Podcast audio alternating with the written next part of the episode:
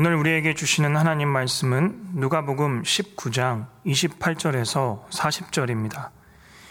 예수께서 이 말씀을 하시고 예루살렘을 향하여 앞서서 가시더라. 감남원이라 불리는 산 쪽에 있는 벳바게와 베다니에 가까이 가셨을 때 제자 중 둘을 보내시며 이르시되 너희는 맞은편 마을로 가라. 그리로 들어가면 아직 아무도 타보지 않은 나귀 새끼가 매어 있는 것을 보리니 풀어 끌고 오라. 만일 누가 너희에게 어찌하여 푸느냐 묻거든 말하기를 주가 쓰시겠다 하라 하심에 보내심을 받은 자들이 가서 그 말씀하신 대로 만난지라 나귀 새끼를 풀 때 그 임자들이 이르되 어찌하여 나귀 새끼를 푸느냐 대답하되 주께서 쓰시겠다 하고 그것을 예수께로 끌고 와서 자기들의 겉옷을 나귀 새끼 위에 걸쳐놓고 예수를 태우니 가실 때 그들이 자기의 겉옷을 길에 펴더라. 이미 감난산 내리막길에 가까이 오심에 제자의 온 무리가 자기들이 본 바 모든 능한 일로 인하여 기뻐하며 큰 소리로 하나님을 찬양하여 이르되 찬송하리로다. 주의 이름으로 오시는 왕이여. 하늘에는 평하요. 가장 높은 곳에는 영광이로다 하니. 무리 중 어떤 바리새인들이 말하되 선생이여 당신의 제자들을 책망하소서 하거늘. 대답하여 이르시되 내가 너희에게 말하노니 만일 이 사람들이 침묵하면 돌들이 소리 지르리라 하시니라. 아멘.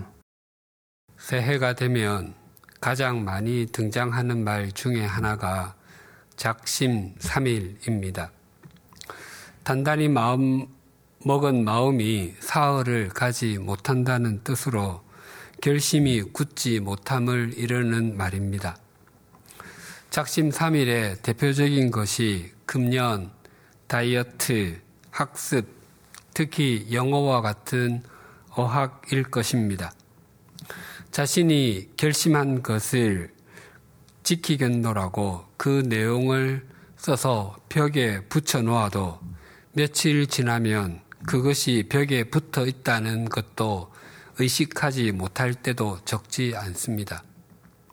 그래서 자신이 결심한 것을 잘 지키고 성공하기 위해서는 자신의 의지를 과신하지 말고 전문가의 도움을 받으라고 말합니다. 특히 다이어트, 금주, 금연과 같은 일은 더욱 그러하다고 합니다.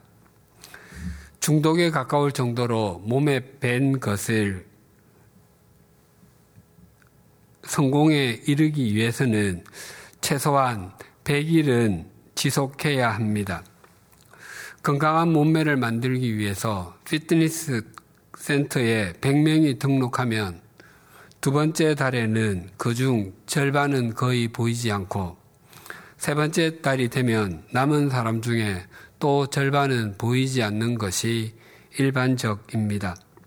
그런 현상은 피트니스 센터뿐만 아니라 영어 회화 학원에서도 동일하게 나타납니다. 3개월이 지난 후에도 남아있는 사람이 계속 남아있을 가능성이 크고 자신이 세운 목표에 가까이 가게 됩니다.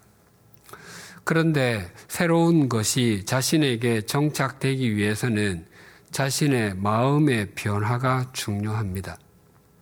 매일 정한 시간만큼 운동을 하기로 하고 그 시간에 운동을 할 수 있는 곳에 자기 몸이 있도록 하려면 먼저 마음이 그렇게 정하고 있어야 한다는 것입니다.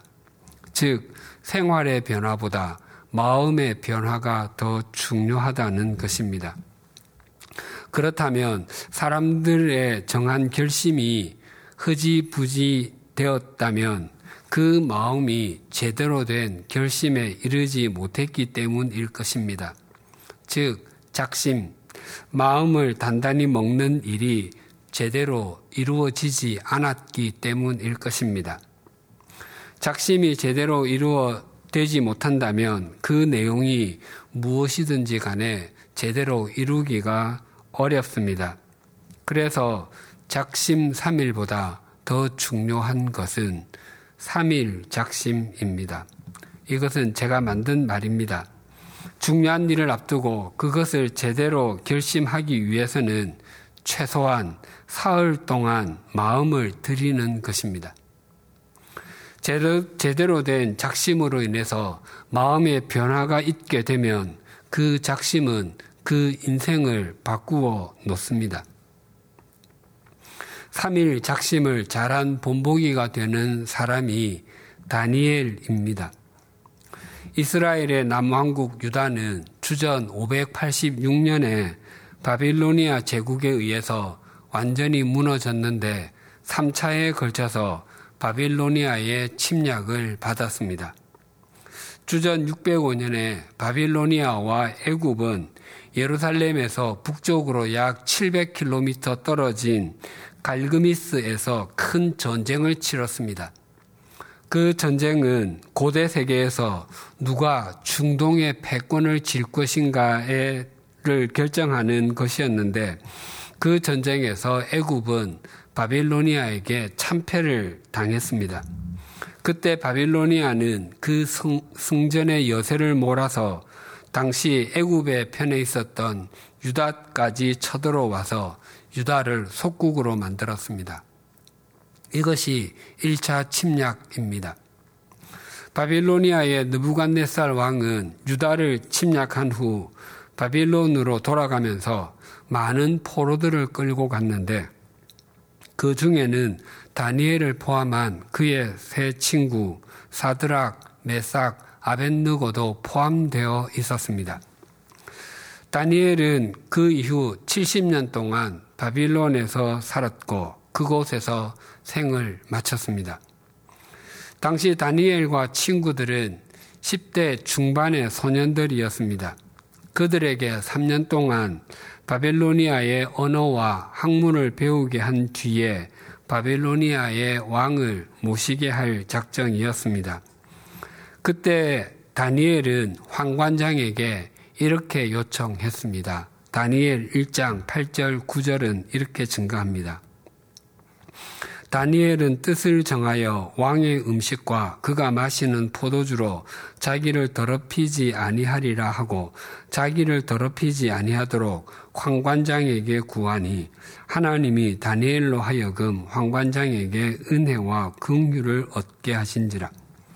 왕의 음식은 하나님께서 율법에 먹지 말라고 말씀하셨던 고기이거나 바빌로니아 사람들이 섬기는 신들에게 바쳤던 음식들이었습니다. 그리고 포도주로 자기를 더럽히지 아니하겠다라고 하는 것은 나시린들이 작정한 기간 동안 포도주와 독주를 마시지 아니하고 맑은 정신으로 하나님을 섬기려 했듯이 다니엘도 이방 땅, 이방인의 왕궁에 있을지라도 하나님을 바르게 섬기고 제대로 섬기려고 작심했던 것이었습니다. 그러나 그 말을 들은 황관장은 다니엘에게 너희가 먹고 마시는 것을 정해준 분은 나의 상전이신 왕이시다. 그분께서 너희의 얼굴이 다른 같은 또래의 소년들보다 더 상해 있는 것을 보시게 될까 두렵다. 그렇게 되면 너희 때문에 내 목숨이 왕 앞에서 위태하게 될 것이다 라고 했습니다.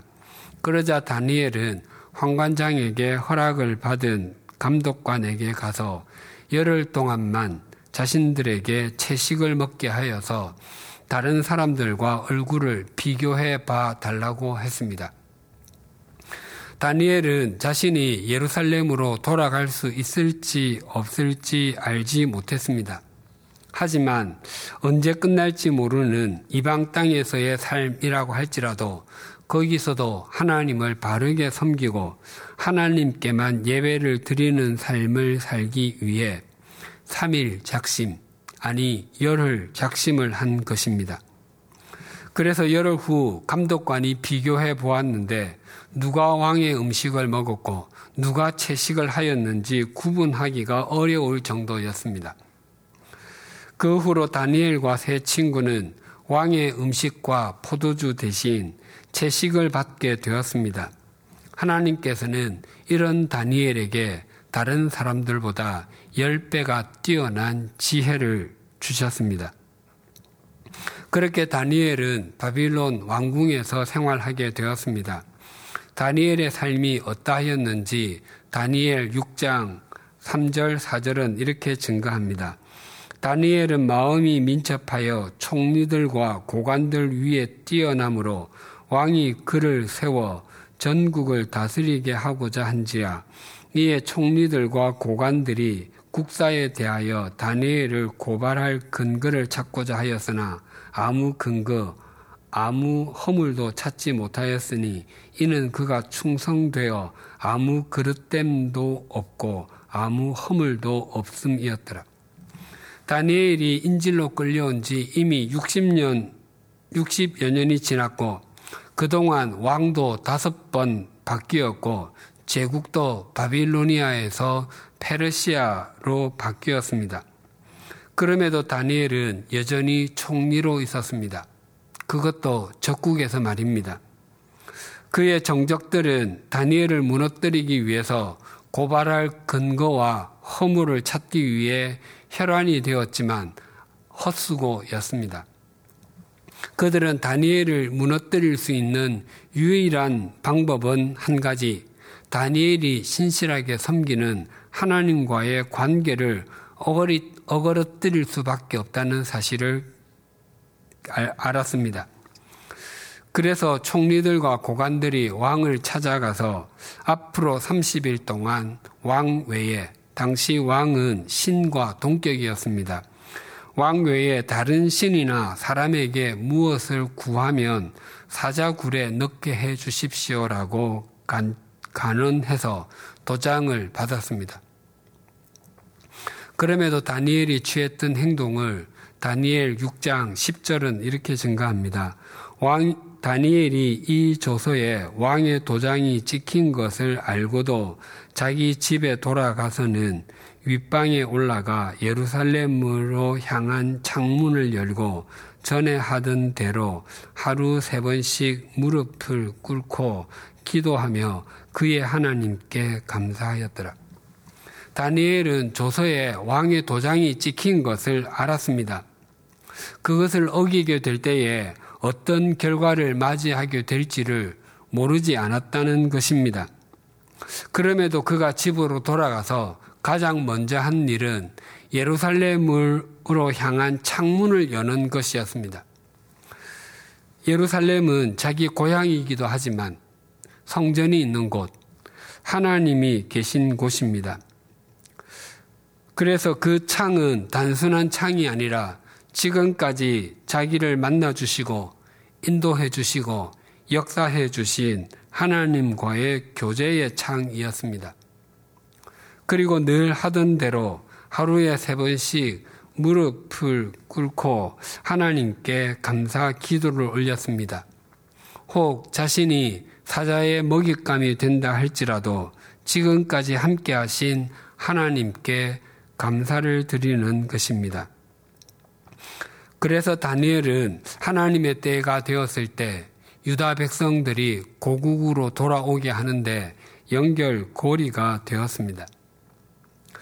다니엘의 이와 같은 삶과 믿음이 가능했던 것은 그가 처음 잡혀왔을 때부터 뜻을 정하여 왕의 음식과 포도주를 먹지 않았던 일, 열흘, 작심에서 시작되었습니다. 오늘 본문은 3일 작심하신 예수님의 모습을 잘 보여주고 있습니다. 28절이 이렇게 증가합니다. 예수께서 이 말씀을 하시고 예루살렘을 향하여 앞서서 가시더라.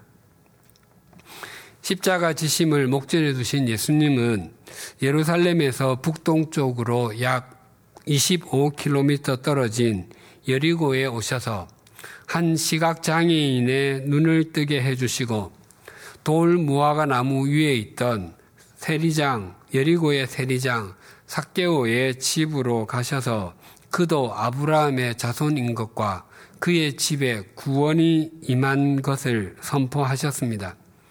그리고 문화 비유. 어떤 귀인이 10명의 종에게 한 문화씩 나눠주고 그것으로 어떻게 장사하였는지를 확인하고 상벌을 주었다는 이야기를 하셨습니다. 오늘 본문에 본문이 예수께서 이 말씀을 하시고로 시작이 되는데 마치 여리고에서 있었던 일을 하루에 다 행하시고 예루살렘으로 곧바로 올라가신 것처럼 보이는데 그것은 아니었습니다. 그리고 당시에는 예, 예수님에 대한 종교 지도자들과 유대인의 반대가 아주 고조되어 있을 때였습니다. 그 상황을 요한복음 11장 55절에서 57절이 이렇게 증가합니다. 유대인의 유월절이 가까움에 많은 사람이 자기를 성결하게 하기 위하여 유월절 전에 시골에서 예루살렘으로 올라갔더니 그들이 예수를 찾으며 성전에 서서 서로 말하되 너희 생각에는 어떠하냐? 그가 명절에 오지 아니하겠느냐 하니 이는 대제사장들과 바리새인들이 누구든지 예수 있는 곳을 알거든 신고하여 잡게 하라 명령하였음이라. 이스라엘의 최고 최대의 명절인 유월절을 앞두고 예루살렘에는 전국 각지에서 몰려든 사람들로 인해서 인산인해를 이루고 있었습니다. 6월절이 시작되기 전이었음에도 그렇게 많은 사람이 모였던 것은 6월절 예식에 참가하고 6월절 음식을 먹기 위해서는 반드시 자신을 깨끗하게 하는 정결 예식을 행해야 했기 때문이었습니다. 예루살렘에 모인 유대인들은 이전에는 6월절이 되면 성전에서 예수님을 보았는데 이번에는 찾을 수가 없었습니다. 그래서 서로 말하기를 너희 생각에는 어떠냐? 그가 명절에 오지 아니하겠느냐라고 했는데 이 표현은 예수님께서 반드시 올 것이라는 의미로 여겨지지만 사실은 그 반대입니다. 아무리 생각해 봐도 올 리가 없다고 하는 부정적인 질문입니다. 그래서 공동번역 성서는 이렇게 번역합니다. 어떻게들 생각하십니까? 그가 명절에 참여할 것 같지는 않지요. 유대인들이 서로 이번 6월절에는 예수님께서 예루살렘으로 올라오지 않으시리라고 하는 데는 이유가 있었습니다. 대제사장들과 바리새인들은 예수님에 대해서 체포 명령을 내려놓고 있었습니다. 그저 훈계나 매질이라도 한 후에 훈방하기 위함이거나 일정 기간 구금해 두기 위함이 아니라 죽이기 위함이었습니다. 이 사실은 유대인들이 다 알고 있었던 것이기에 당사자인 예수님은 더 잘 알고 있었으리라고 종교 지도자들은 생각했습니다. 그래서 예수님께서 예루살렘으로 올라오는 것은 화약을 치고 불로 뛰어드는 것과 같았기에 그런 행동을 하지 않으리라고 생각했던 것이었습니다. 그러나 유대인들의 생각은 틀렸습니다. 본문 28절을 다시 봉독하겠습니다. 예수께서 이 말씀을 하시고 예루살렘을 향하여 앞서서 가시더라. 예수님은 예루살렘을 향해 앞서서 가셨습니다. 예수님께서 계셨던 여리고는 해발 고도가 약 마이너스 250m로 전 세계에서 가장 낮은 곳에 위치한 도시입니다. 그리고 예루살렘은 해발 고도가 754m입니다. 여리고와 예루살렘은 그 높이의 차이가 약 1000m나 됩니다. 그래서 세번역 성경과 여러 영어 성경은 예수님께서 예루살렘을 향하여 올라가셨다라고 말합니다. 이 장면을 멀리 두고 머릿속으로 그려 보십시오. 예수님과 제자들은 성전이 있는 예루살렘 언덕배기를 향해 걸어가십니다. 그 모습이 굉장히 장엄하게 보이고 숙연하게 여겨집니다. 예수님께서는 이 장면뿐만 아니라 공생의 내내 당신의 시선이 예루살렘을 향하고 계셨습니다. 누가복음 9장 51절이 이렇게 증가합니다. 예수께서 승천하실 기약이 차감해 예루살렘을 향하여 올라가기로 굳게 결심하시고 13장 22절입니다. 예수께서 각 성, 각 마을로 다니사 가르치시며 예루살렘으로 여행하시더니 17장 11절입니다.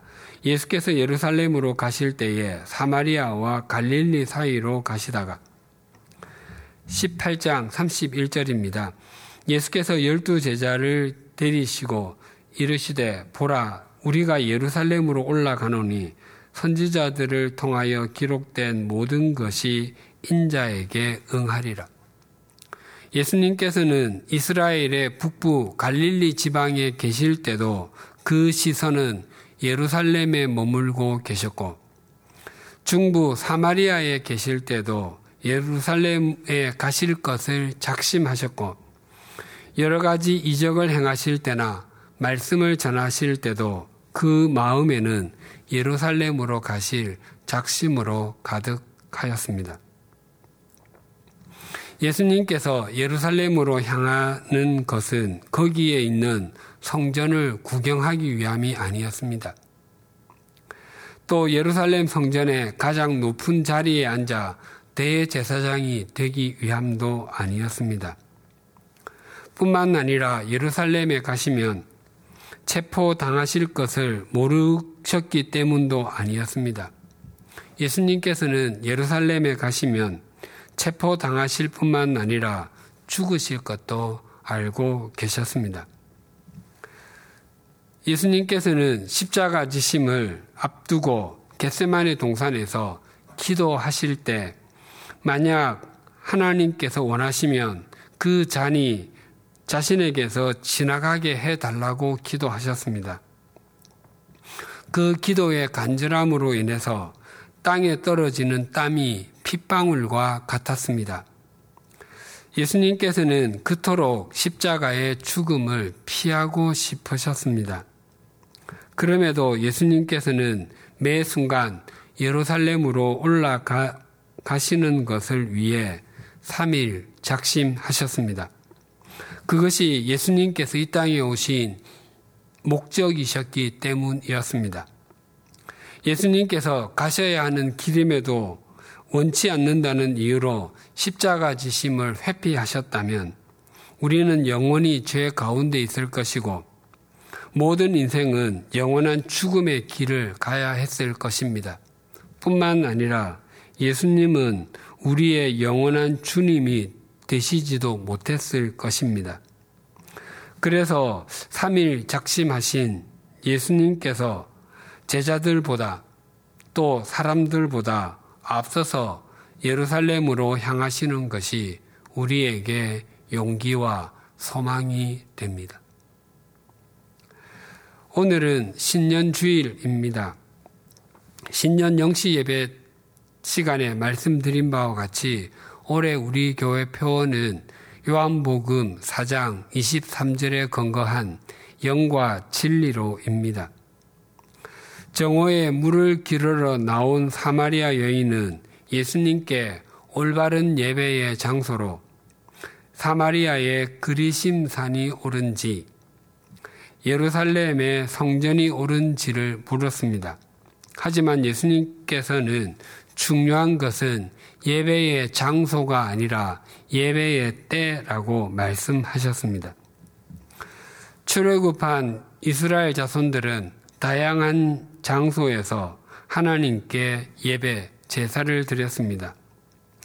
이동식 예배 장소인 성막에서도 드렸고, 고착식 예배 장소인 성전에서도 드렸습니다. 심지어 바벨론 포로가 되어 끌려갔을 때에는 회당에서도 드렸습니다.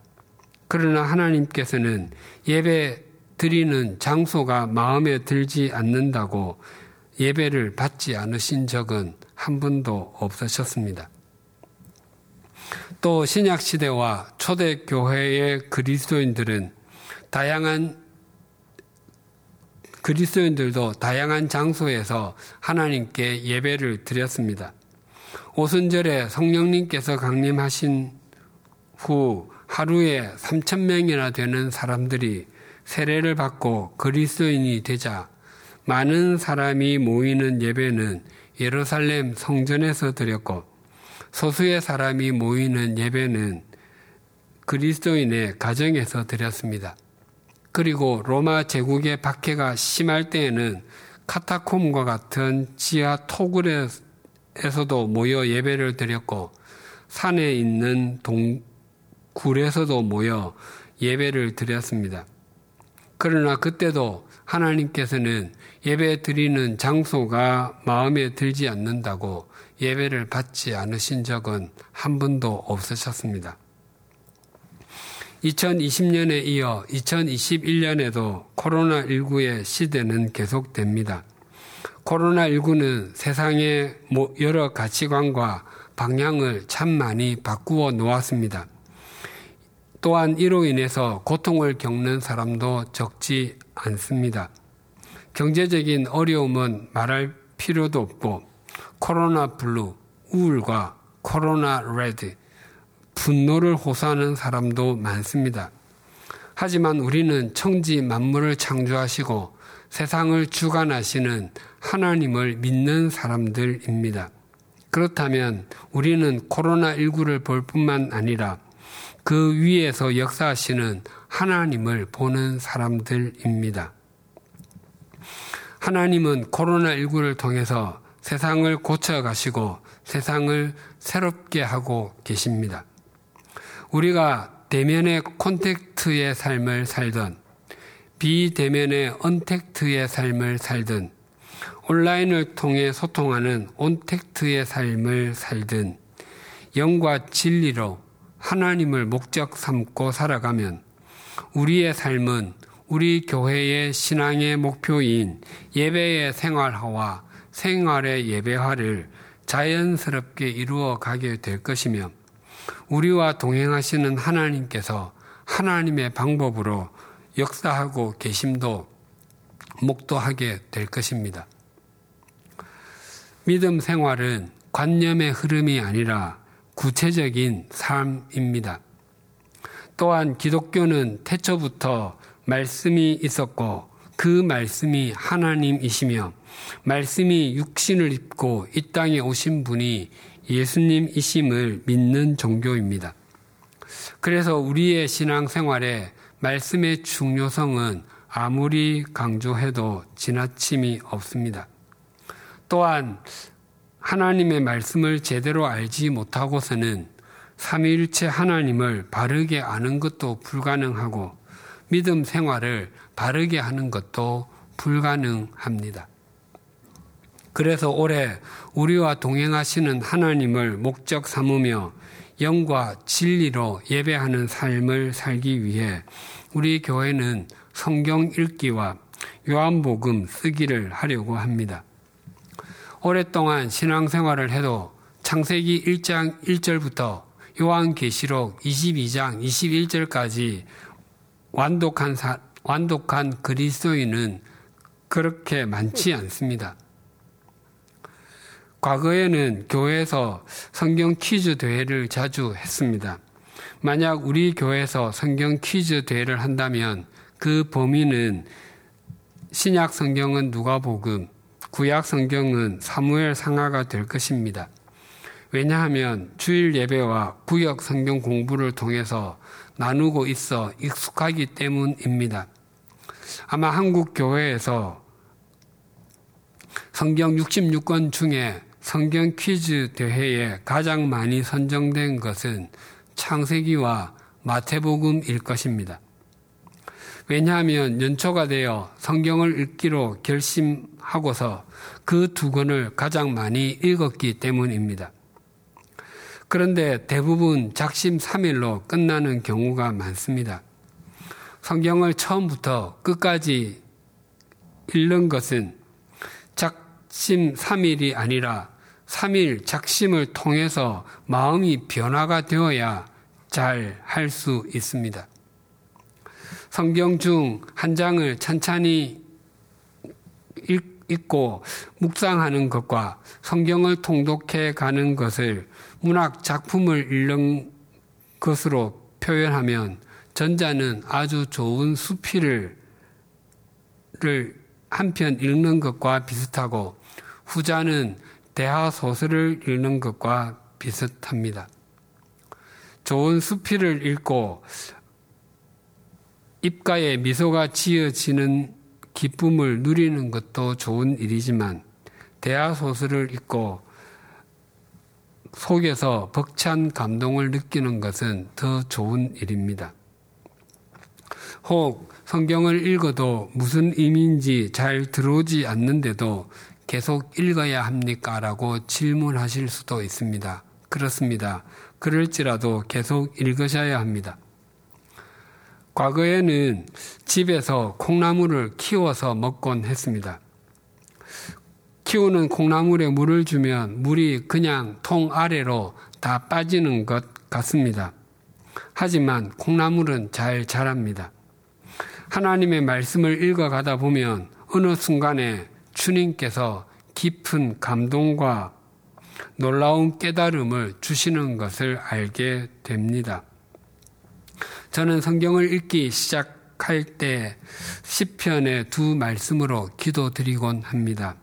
10편 119편 18절 내 눈을 열어서 주의 율법에서 놀라운 것을 보게 하소서 119편 32절 주께서 내 마음을 넓히시면 내가 주의 계명의 길들로 달려가리다.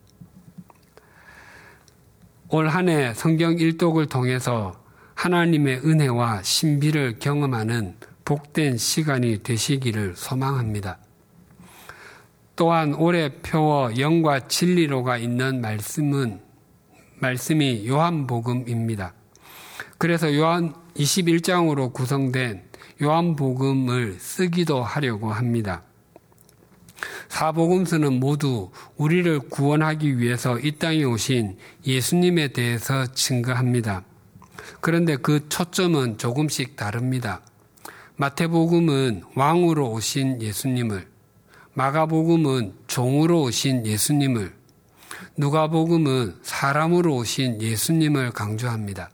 하지만 요한복음은 하나님이신 예수님을 강조합니다. 그래서 다른 복음서에서 느낄 수 없는 영원한 생명의 맛을 느끼게 해 줍니다. 성경을 쓰는 것은 읽는 것보다 더 마음을 많이 들여야 합니다. 그렇기 때문에 읽을 때 누리지 못했던 기쁨과 감동이 있습니다. 목사인 제게 가장 중요한 일은 말씀을 전하는 일입니다. 이 말씀을 전하는 것은 영적인 일이라면 전할 말씀을 준비하는 것은 진한 육체 노동입니다. 말씀을 전할 말씀을 준비할 때 전개가 잘 되지 않고 막히거나 무엇을 전해야 할지 막막할 때가 있습니다. 참고가 될 만한 글을 읽어도 도움이 되지 않을 때는 그 눌림은 참 큽니다. 그럴 때는 전할 본문을, 본문의 말씀을 마음에 담고 천천히 걸을 때가 있습니다. 그러면 앉아 있을 때 깨닫지 못했던 것을 깨달을 때가 있습니다. 그럴 때는 입가의 미소가 저절로 지어집니다.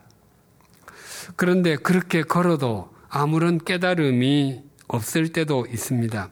그럴 때는 손에 펜을 쥐고 본문을 한 글자씩 한 글자씩 또박또박 씁니다. 그러면 말씀을 읽을 때나 묵상할 때 느끼지 못했던 것이 느껴지곤 합니다. 성경을 기록한 사람들의 마음과 성령님의 뜻이 읽힐 때가 있습니다.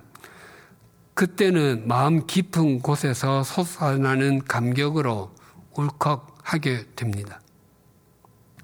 성경은 하나님의 감동으로 기록된 하나님의 말씀이기에 그 말씀을 직접 써보면 하나님께서 주시는 감동이 분명히 있습니다.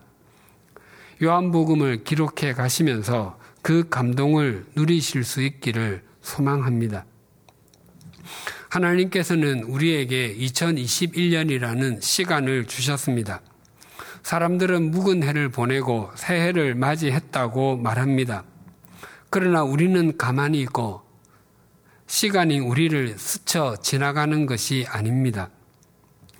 또 세월이 유수 같다거나 세월이 쏜 화살과 같다고 말하기도 합니다. 그러나 세월이 우리로부터 멀리 도망가는 것도 아닙니다. 하나님께서 창조하신 시간은 늘 그 자리에 있습니다. 올해 2021년이 되었다는 것은 우리가 그 시간 속으로 들어간 것입니다. 모든 사람은 동일하게 그 시간 속으로 들어가서 그 시간을 같은 속도로 통과하게 될 것입니다. 그러나 그 시간을 통과하면서 어떤 삶을 살았느냐에 따라서 축적되는 것은 다 다르게 나타날 것입니다. 그 시간 속으로 들어가 영원한 가치관이 담긴 것을 건지는 사람에게는 매일이 새날이고 매년은 새해가 될 것입니다. 올 한 해 동안 하나님 앞에서 영과 진리로 살아감으로 예배의 생활화와 생활의 예배화를 이루어 가십시다. 그리고 3일 작심하여 말씀을 읽고 기록함으로 우리의 매일매일을 진리와 생명으로 건져 올리십시다. 그리고 우리를 앞서 가시는 주님을 뒤따라 가십시다. 그러면 우리의 2021년은 정령 눈부신 새해로 엮어지게 될 것입니다. 기도드리시겠습니다. 하나님 아버지, 다니엘은 나라가 무너지고 더 이상 성전에서 예배 드릴 수 없는 절망적인 상황에도 뜻을 정하여 하나님께 집중하는 굳은 작심이 있었습니다. 그 작심은 다니엘을 적국에서도 믿음으로 살게 해주었고 자기 백성이 고국으로 돌아가는데 연결 고리가 되었습니다. 하나님 아버지, 우리가 바른 일에 제대로 작심하는 사람이 되게 하여 주시옵소서. 그러나 그 작심을 우리 힘만으로 이루려고 하면 가능하지 않음을 압니다. 성령님의 인도하심과 역사하심 속에서 그 작심을 행함을 더해감으로 우리가 하나님의 자녀다운 자녀로 성숙하게 하여 주시옵소서. 올해 2021년 우리 교회에 영과 진리로라는 표어를 주셔서 감사합니다. 코로나19로 인해서 크고 작은 어려움이 있고 바꾸어 가야 할 것도 있습니다. 우리가 어떤 상황이나 어떤 자리에 있든 그곳에서 영과 진리의 삶을 살아감으로 예배의 생활화와 생활의 예배화를 이루어 가게 하여 주시옵소서. 또한 올 한 해 동안 바른 작심으로 하나님의 말씀을 읽고 쓰는 일을 잘 이루어 가게 하여 주시옵소서. 말씀을 읽고 쓰면서 말씀으로 말씀하시는 하나님과 깊이 교제하게 하시고 말씀의 지경이 더 넓어지고 깊어지게 하여 주시옵소서. 바라옵나니 우리는 참 연약하고 허물투성이며 부족하기 짝이 없지만 오직 영과 진리로 하나님께 예배하는 삶을 살아내므로 영원한 것을 건져 올리게 하시고 그런 우리를 통해 우리의 가정과 일터, 교회, 사회가 새로워지게 하여 주시옵소서 예수님의 이름으로 기도드립니다. 아멘.